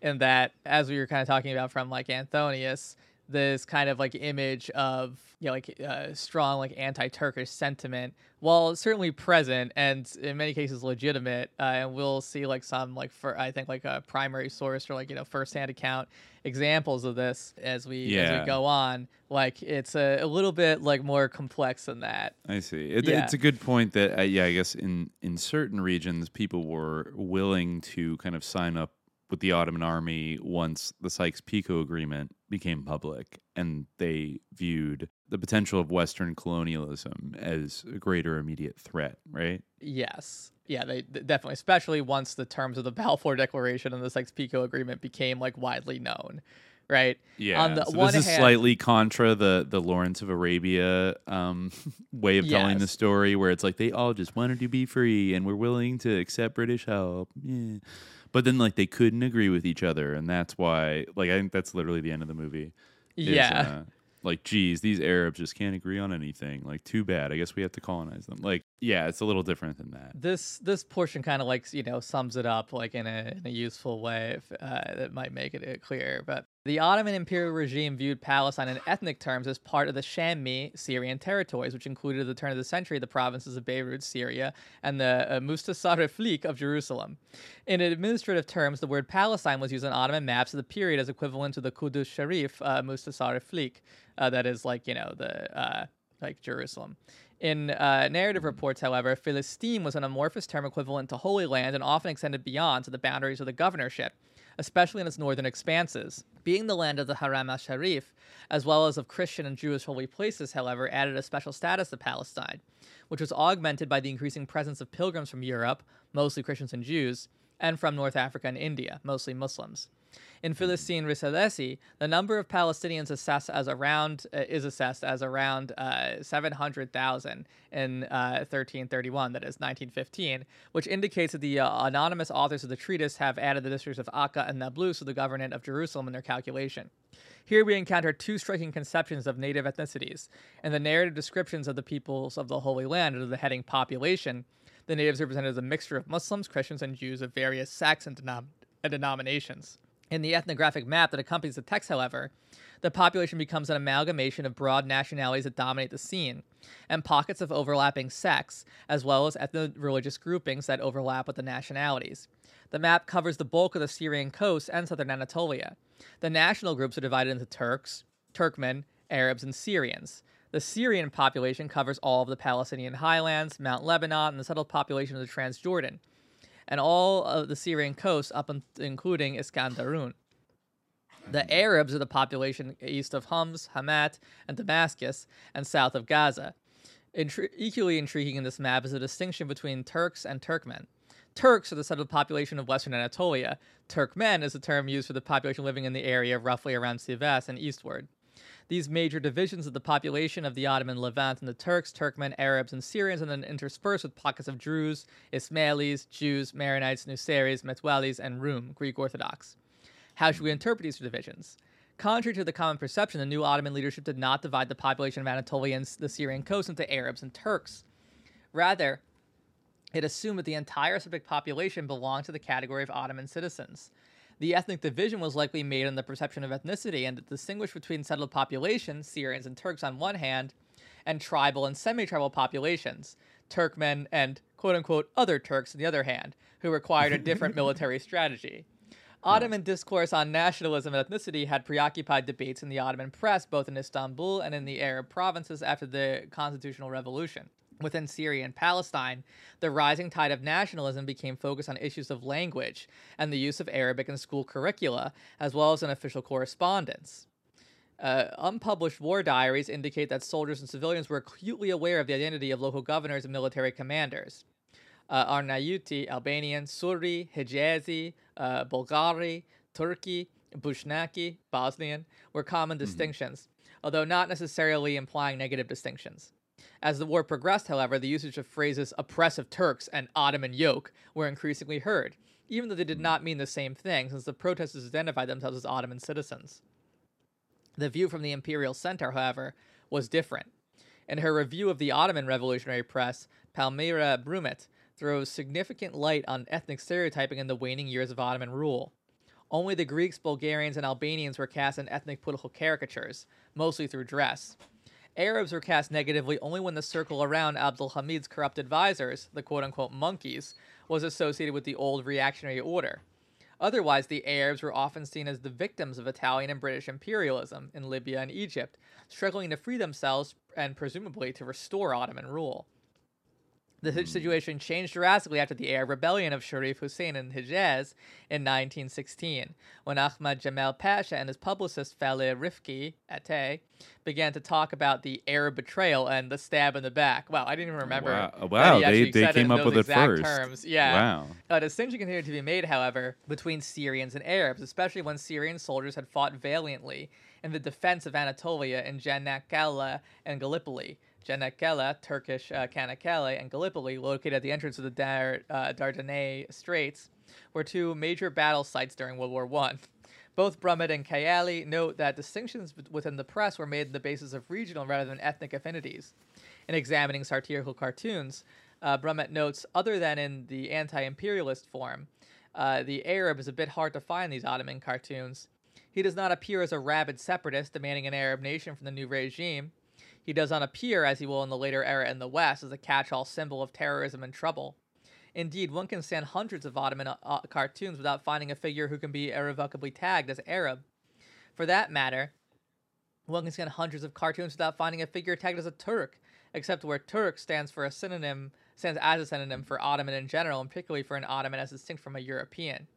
But within a few years during the war, this identification of the Ottoman with the Turk started a process of differentiations and exclusions that led to the delegitimization of the term Ottoman as an all-inclusive concept. So, Interesting. know, wow. yeah. Wow. I get the disintegration. So they end up basically liquidating the very concept of like Ottoman identity.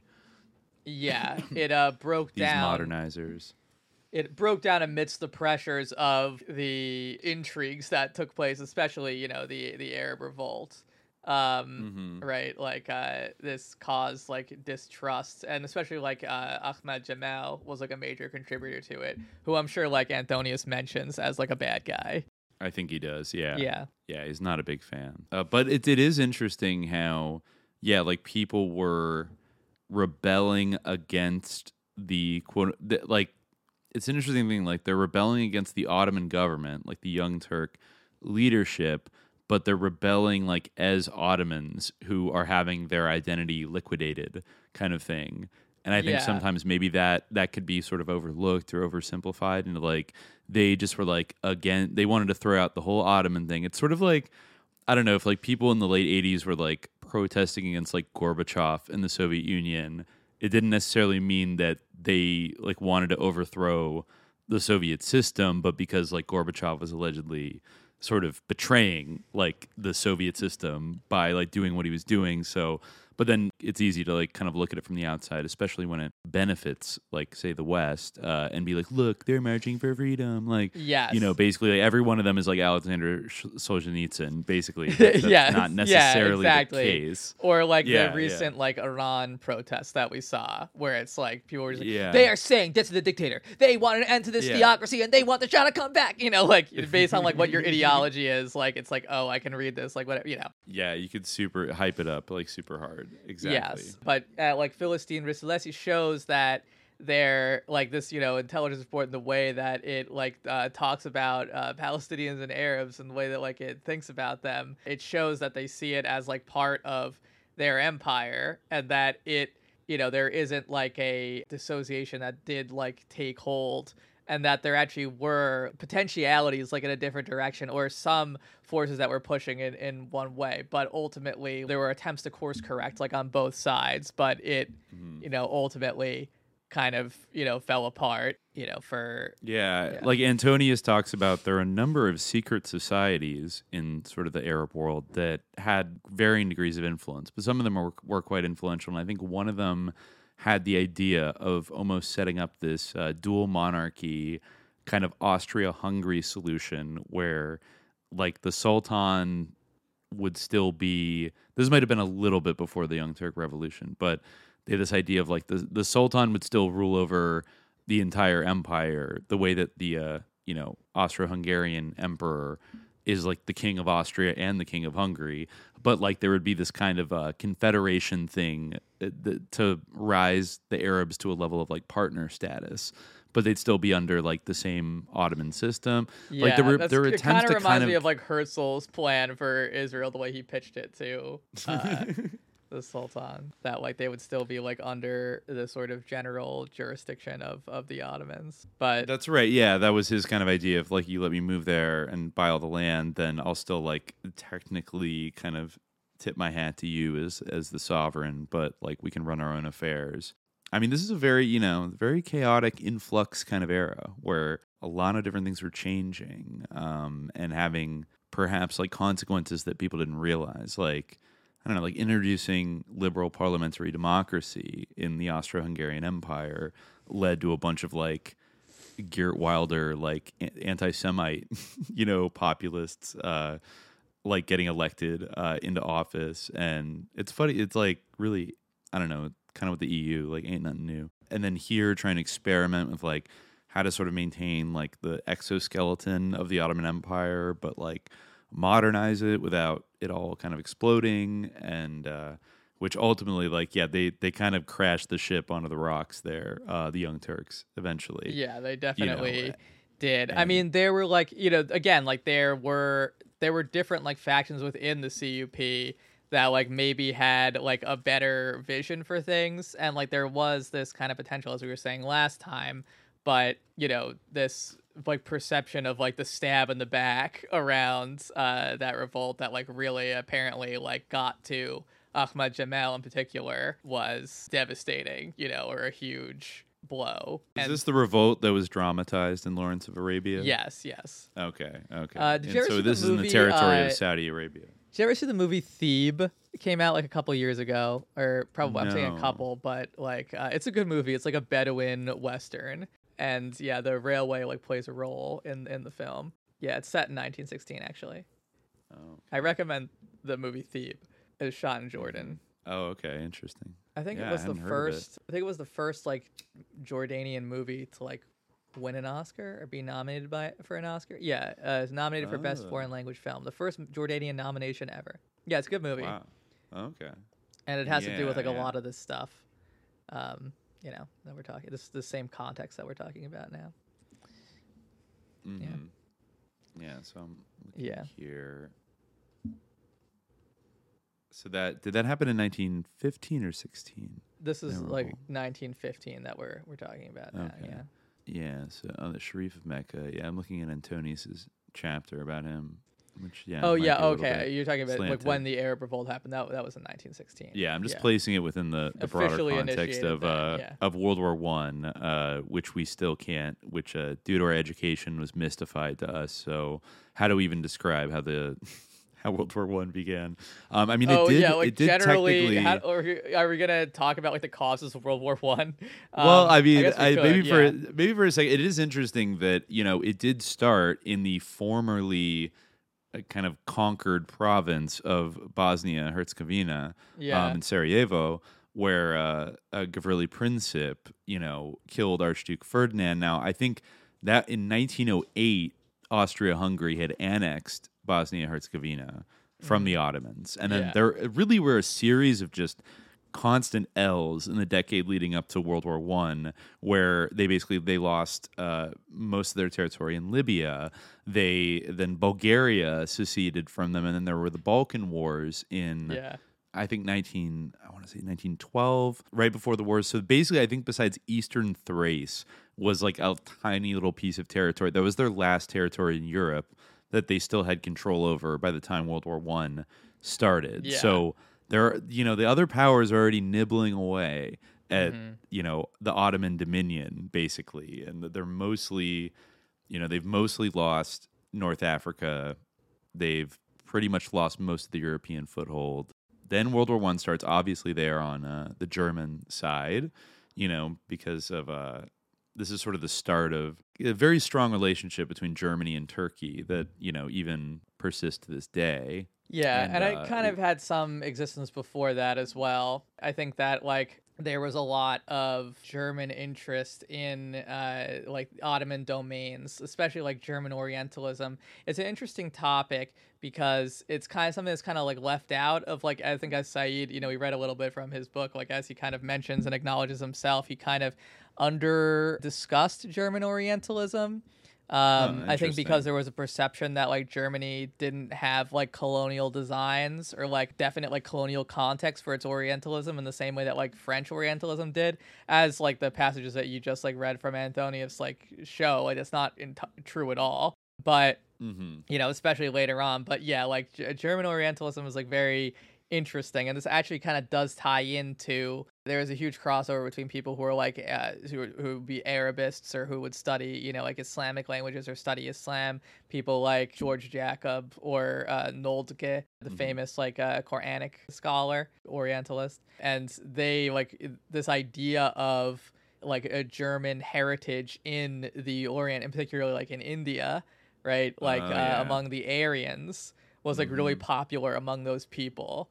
And like I part see. of like the study of the Orient, which was like or of uh, German Orientalism, which was like so heavily bound up with you know the Orient was kind of all conflated together. You know, it wasn't like you were just a specialist in. I mean, obviously people did specialize, but that tendency, that interest in like the history of Germany and like the you know identity for the German people was very very much bound up in the project of German Orientalism. There's a great book that I was actually going to recommend in the Grotto recently. I don't remember why, but it's by uh, Henning Trüper. It's got a weird title that I don't quite remember. It's called Orientalism, Philology, and the Illegibility of the Modern World. I think I've mentioned this on on Twitter uh, before, actually. Um, but yeah, it's a very very interesting kind of intellectual history of German Orientalism. Uh, It's a, a theoretically and dense, uh, theoretically dense interrogation of German Semitist scholarship from 1820 to 1950. Yeah, he even talks about Heidegger in this book. You know, so it's interesting. Yeah, I recommend it. wow. I feel like we should, yeah, probably stop now before we like go and on wind down now Yeah. because yeah. I'm just looking through stuff. I think there's like there there's maybe some uh, some history to lay out, like even with the uh, the Arab Rebellion in uh, 1915. Um, Yeah. because of the British intrigues and like uh, what's his name, Lord Lord Kitchener. Mm-hmm. The British agent in Egypt, because I guess many people might have seen the uh, romantic, sweeping, you know, epic movie from back in the day. But I think th- this kind of does represent Britain finally making their move into the Arab world and I guess kind of making a play to shatter the Ottoman Empire and to a large degree to basically undermine Germany at this point uh, because they felt that uh, Britain had committed an unpardonable error in suffering Germany to establish her political and military ascendancy in the capital of the Ottoman Empire. And uh, they finally do make a move, but there's some intrigue that I mean the yeah the clash between the English and the Germans, and then of course like how the Balfour Declaration and uh, the British Mandate actually you know came to be. I don't know. Maybe next time. I don't know if there's any pre World War One stuff left to uh, get to. I guess we could always jump back later and refer to certain things. Yeah, we could like, if we want. I feel like you know I'm ready. I definitely want to read some more from this book, like the Great War and the Remaking of Palestine, especially like one Yeah, yeah. section that deals like with the sort of Christian Orthodox community that I feel like gives uh, interesting light on Antonius, who we've referred to a lot. But he has some great material, Antonius himself, on like Sykes-Picot and the Balfour Declaration that would be good to read. Yeah, and, And- Sykes-Picot, of course, like Yeah. that. That really sets the stage for like the modern. Middle East that we have today, not just Palestine. Yes, for sure. yeah, and also this uh, the book I mentioned a couple times, The Year of the Locust, which like collects a bunch of like Ottoman soldiers' diaries. It really like when you're reading it, you really kind of like uh, have this like kind of like Ken Burns Civil War type of uh, vibe where it's like these you know they're talking about like their crushes and stuff and like the girls they want to marry, but like also it's like they hung like you know alleged separatists from like the gate in Jaffa and things like that. You know, Oh it's like God. really. Yeah, that'll be good. Maybe good to open with next time. Like the pro, we'll just jump right into the the Great War period where think so, much happens. I think we can. I feel comfortable moving into that. We'll see if like anything. yeah, I think the Zion, like things like the Zionism and technocracy. I still haven't finished that book, but that that might be good to refer back to when we start talking about when you know settlement massively increases after the British Mandate gets established, and because there's already a little bit of a pre-existing infrastructure there by like 1918 that then gets kind of a a real boost in the arm and then with very direct british help. Like they i mean basically we're talking about the period between world war one and world war two is when like the infrastructure of the future israeli state is built and then is sort of handed over afterwards but so much happens in uh, those decades after in between the two wars and uh, I think we will revisit the uh, Zionist movement directly. I think I definitely want to read, maybe not next time, but next next time, uh, that one book, uh, Zionism in the Age of Dictators. Mm-hmm. Yeah, by Lenny Brenner, because I already read a couple chapters, and that has to do with yeah this interesting period where the British were kind of co-signing it, but of course uh, there was still a massive uh, Arab population there, and then of course like the wild card of Nazi Germany coming on the horizon, adding a uh, a very special kind of urgency to everything. But uh, you might be surprised who was uh, engaging in diplomatic relations with the Nazis. In a lot of ways in the 1930s, I'll, I'll just put it that way. Um, uh, it's not the Grand Mufti, uh, or, you know. It's not just, uh, or at least not just the Grand Mufti. Yeah. But um, yeah, yeah, and I think at that point, you know, we'll we'll reconnect with the sort of second and third gen uh, followers of Herzl. You know, uh, many of whom become like household names of Zionism. Yeah. Um, that are really like young people involved very early on. Because again, you know, I think we've emphasized like just how young a movement political Zionism is. Like we're Yeah. talking about the 1890s. So the people that's basically just 20 years before the British mandate in Palestine is established. So that's like a lot of ideological and organizational and political legwork uh, in 20 years to get to the point where you know you have the most powerful empire in the world uh, sort of you know protecting your your outpost. Yeah yeah. So i think that's that's a good place to leave it. Any final thoughts today about anything we've covered Uh, nothing. Uh, that's you know that that no, I think I think I you know I can hold off for next time. I'm eager to, Okay. to get it next time. I'm trying. I, to, I have one I have yeah. one thing that I Okay. it's been kind of haunting me this whole time. I was Yeah. gonna bring it up earlier, but I think you'd mentioned uh, was it with the meeting between Abdul Hamid and uh, and Herzl, Yeah. where Herzl said in his diary that he brought up Sabbatai Zevi.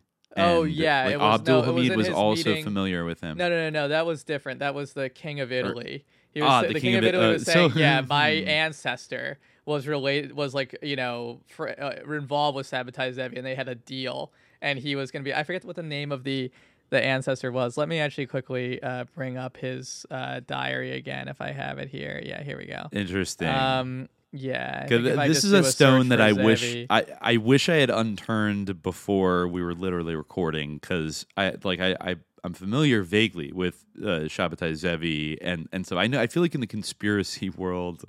Uh, that name sometimes Yeah, it pops does. up Oh, along with sure. uh, the, Yeah. the Sabbateans and Jacob Yeah. Frank. It was Charles Um, Emmanuel who the Italian king uh, described as his uh, great grandfather, sorry, his grandfather, eleven or twelve times removed, uh, who Wow. conspired with Zevi, who be- because he wanted to become king of Macedonia. Wow. Okay. Uh, yeah. Okay. Because then I, I immediately like while we were talking, I googled like Herzl Shabbatai Zevi. Like I wanted to see if there was a connection because, you know, this guy was a pretty controversial, you know, Jewish uh, spiritual leader Yeah. in I think the 17th century, right? Yeah. Um, maybe I'll read because I found an article that does tie a little bit. Um, let me see. Yeah, he is. An, I mean, it's also talking about an Ottoman, kind of the Ottoman career of Shabbatai Zevi. So this article is like talking about. It's called "Who Was Shabbatai Zevi." The Kabbalistic false messiah gained a mass following in the 17th century until he converted to Islam. Yeah. Um. So and a lot of my, like his followers Jewish learning followed him. Yeah, is is definitely interesting, and he comes up a lot. I think it has to do with like there's a little bit of crossover with like the sort of anti-Semitic flavor of conspiracy theories in Turkey. One of my favorite anecdotes is that another great playwright uh, or early playwright was uh, Erdogan.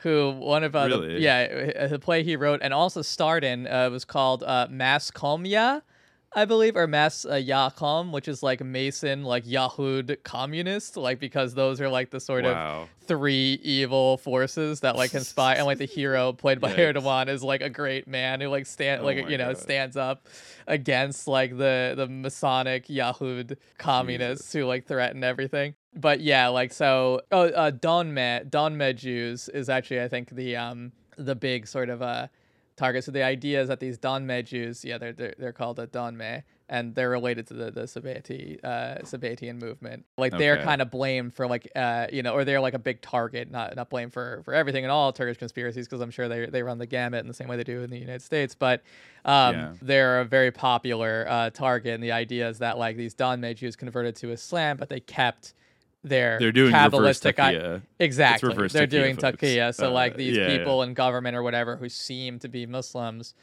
I'm sure that Erdogan himself is probably called Donme by some people. You know, it's kind of like it's like oh, that theory that like the Saudi royal family is ac- they're actually like uh you know Sephardic Jews or something like that. It's Like, exactly that, like I that. forget yeah. who was pushing that. But Yes. yeah, maybe I want to read just a little. Maybe this is like an interesting, uh, tantalizing place to to close because I still would like to look more and see because the fact that like Herzl brought that up, it seems like he was kind of familiar. Oh, in fact, he compared life and times of himself- he well, compared that- himself yeah, to that's him. Yeah, he said- exactly. that's what I'm going to get into. He has a great Um, quote where he says, The difference between myself and Sabbatai Zevi, the way I imagine him, apart from the difference in the technical means inherent in the times, is that the Sabbatai made himself great so as to be the equal of the great of the earth. I, however, find the great small, as small as myself. Okay. Wow. Humble yeah. brag. Yeah, it's Um, definitely a humble yeah, brag. Yeah. All right. So That's I just want to read a little bit. grandiose way to call yourself small, but anyway. Yeah. Yeah. I know, I know. All right, so I just want to read a little bit from this article by Matt Plen on myjewishlearning.com. So this is on like Sure. a Jewish website. All right. Uh, so it's not like uh, an anti-Semitic screed like Herzl uh, would write, but it's just it gives them some background about maybe the influence and yeah, maybe uh, maybe Herzl was like drawing a little bit from this. So they write While faith in the coming of the Messiah is a linchpin of Judaism, Jews have traditionally taken a patient, quietistic approach to their messianic beliefs. Since the devastation wreaked by false Messiah Bar Kochba and his rebellion against the Romans and the centuries of persecution caused by another messianic movement, Christianity, Jews have been understandably suspicious about anyone's claim to be God's anointed. The rabbis of the Talmud went so far as to introduce specific prohibitions against messianic agitation, instituting the three oaths, which prohibited any attempt to, quote, force the end by bringing the Messiah before his allotted time. Yet in the mid 17th century, belief in the false Messiah, Shabbatai Zevi, spread like wildfire throughout the Jewish world, sweeping up entire communities and creating a crisis of faith unprecedented in Jewish history. Shabbatai Zevi was said to be born on the 9th of Av in 1626 to a wealthy family of merchants in Smyrna, in Izmir, Turkey, today. He received a thorough Talmudic education and, still in his teens, was ordained as a Hakam, a member of the rabbinic elite. However, Shabbatai Zevi was interested less in Talmud than in Jewish mysticism. Starting in his late teens, he studied Kabbalah, attracting a group of followers whom he initiated into the secrets of the mystical tradition. Shabbatai Zevi battled with what might now be diagnosed as severe bipolar disorder. he understood his condition in religious terms, experiencing his manic phases as moments of, quote, illumination, and his times of depression as periods of, quote, fall, when God's face was hidden from him. While at times of depression he became a semi recluse, when illuminated, he felt compelled to contravene Jewish law, perform bizarre rituals, Maasim Zari, or strange acts, and publicly pronounce the prescribed name of God.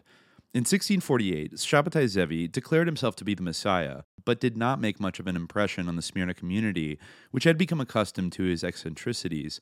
Nonetheless, the rabbis banished him from his hometown, and he spent much of the 1650s traveling through Greece and Turkey. He was eventually expelled from the Jewish communities in Salonika and Constantinople for violating the commandments and performing blasphemous acts.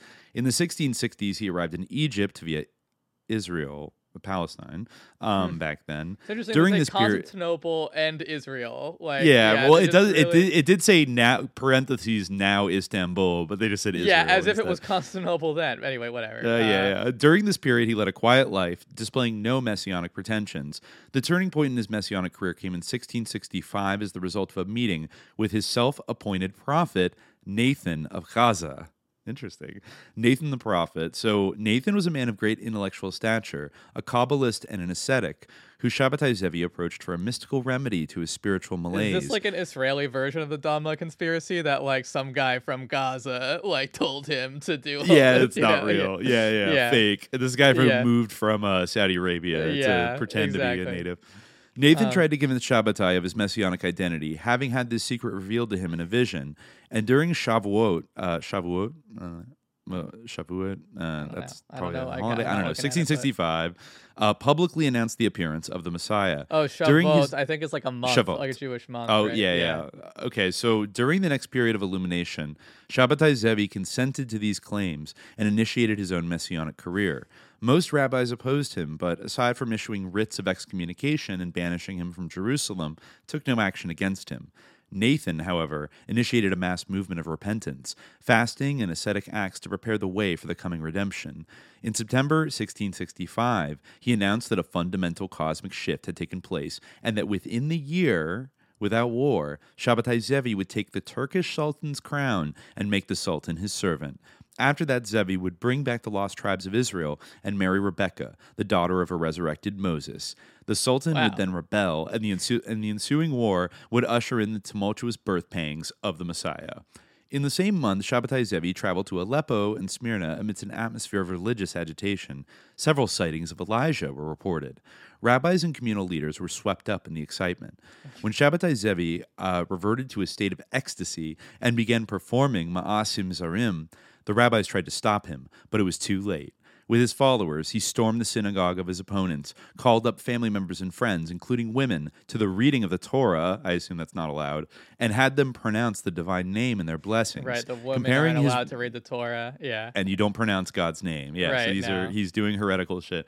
Comparing his rabbinical opponents to unclean, an- they're human animals, folks. Yeah. Uh, comparing his rabbinical opponents to unclean animals, he declared himself the anointed one of God. Messianic fervor began to spread through the communities of the diaspora. Repentance, extreme asceticism, scourging, and fasting alternated with periods of ecstatic joy. Messianic prayers written by Nathan of Gaza were published, while some Jews began to make travel plans for their imminent departure to the land of Israel, Palestine. Others refused, believing that they would miraculously be transported there on clouds. Uh, Daniel Pinchbeck. Is this like Heaven's Gate? Or like, yeah, Yeah, I know. Like this is actually one of the first people to advocate that Jews should go back to Palestine. Was uh was Shabbatai, Shabbatai Zevi. So, what made the Jewish world so receptive to the false messianism of Shabbatai Zevi? In 1648-49, Cossack bands led by Bogdan Chmelnytsky massacred 300,000 Jews in Ukraine amid unprecedented acts of cruelty.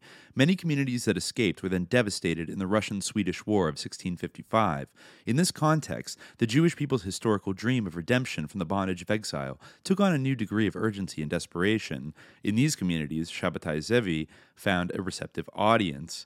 Uh, but Shabbataianism influenced communities all over the Jewish world, many of whom were unaffected by Chmelnytsky and had no significant history of persecution. So And theory they- defeated. Uh, like yeah, I again, guess this is like so. based on the whole I- the idea that like all Jews always wanted to go back to Israel. It's like and it was so deep and like their longing was so great that they like were swindled by like some guy who seemed crazy in every other way. Yeah, Doesn't well, they, they kind of yeah. well, they say that here, like uh, basically that because of, there's no history of direct persecution, the movement's popularity must be understood in its theological context. The 16th century had seen the development of a popular new religious movement emanating from the town of Safed in northern Palestine. Uh, Lurianic Kabbalah. The new doctrine held that the creation of the world had sent the presence of God into exile, shattering the divine light into countless sparks and concealing them within the shells of mundane reality. By uncovering and raising up these sparks through mystical prayer and rituals and MDMA and psytrance, uh, the redemption not only of the Jewish people but of the cosmos and of God Himself could be achieved. Whereas previously Kabbalah had been speculative and esoteric, it was now a popular movement, shot through with messianic tension. The appearance of a Messiah who, by contravening Jewish law, could descend in the depths of sin to redeem the last of the sparks, invigorated the Jewish people with the sense that the end of the exile was at hand. If Shabbatai Zevi's initial reception was conditioned by these religious factors, once inaugurated, the movement took on a momentum of its own. Around the Jewish world, a divide emerged between believers and their opponents. In many communities, the anti Shabbatean minority, including many rabbis, were careful not to antagonize their congregations for fear of terror and reprisals. Thus, any effective opposition was neutralized. So then, and I remember this is also a thing with conspiracy heads. Uh, in 1666, uh, Oh, no. 1666, when the year that like he was supposed to unveil as the Messiah, whatever, Shabbatai Zevi was arrested in Constantinople. After a period of imprisonment, during which he held court as Messiah, replaced the fast of the ninth of Av with a festival celebrating his birthday, and began to sign his letters, I am the Lord your God, Shabbatai Zevi, he was denounced for Okay, fomenting nice. sedition and brought before the Sultan. Now in a depressive state, he denied ever having made messianic claims. Offered the choice of apostasy or death, he chose to convert to Islam. Shabbatai Zevi became Aziz Mehmed Effendi and, with a royal pension, lived until 1676, outwardly a Muslim, but secretly participating in Jewish ritual. His letters reveal at the time of his death he still believed in his messianic mission. While Sh- Shabbatai Zevi's conversion created a crisis of faith for most of his followers, the movement lived on, sustained by esoteric Kabbalistic explanations for the apostasy and by its adherents' psychological need to prevent their deep seated religious worldview from falling apart. The movement survived into the early 18th century when the Shabbateans divided into two camps moderates who combined their secret messianic faith with adherence to Jewish law, and radicals who set about covertly spreading their heretical doctrine that the quote, nullification of the Torah was its true fulfillment.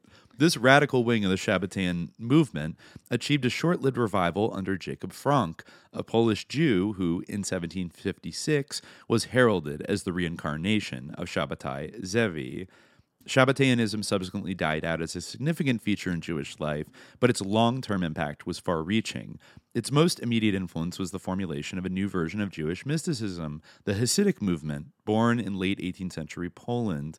The quietistic, inwardly spiritual tone of early Hasidism was a conscious reaction against the messianic excesses of the Shabbateans, while the Hasidic Jews' unconditional faith in their Rebbe had as its precedent the dynamic between Shabbatai Zevi and his followers, just like the like the 20th century Rebbe, Yeah. who like Cory Booker loved. Um, in the late 20th century, the resurgence of messianic fervor among some Chabad uh, Lubavitch Hasidic Jews, the Rebbe followers, lent credence to this relationship.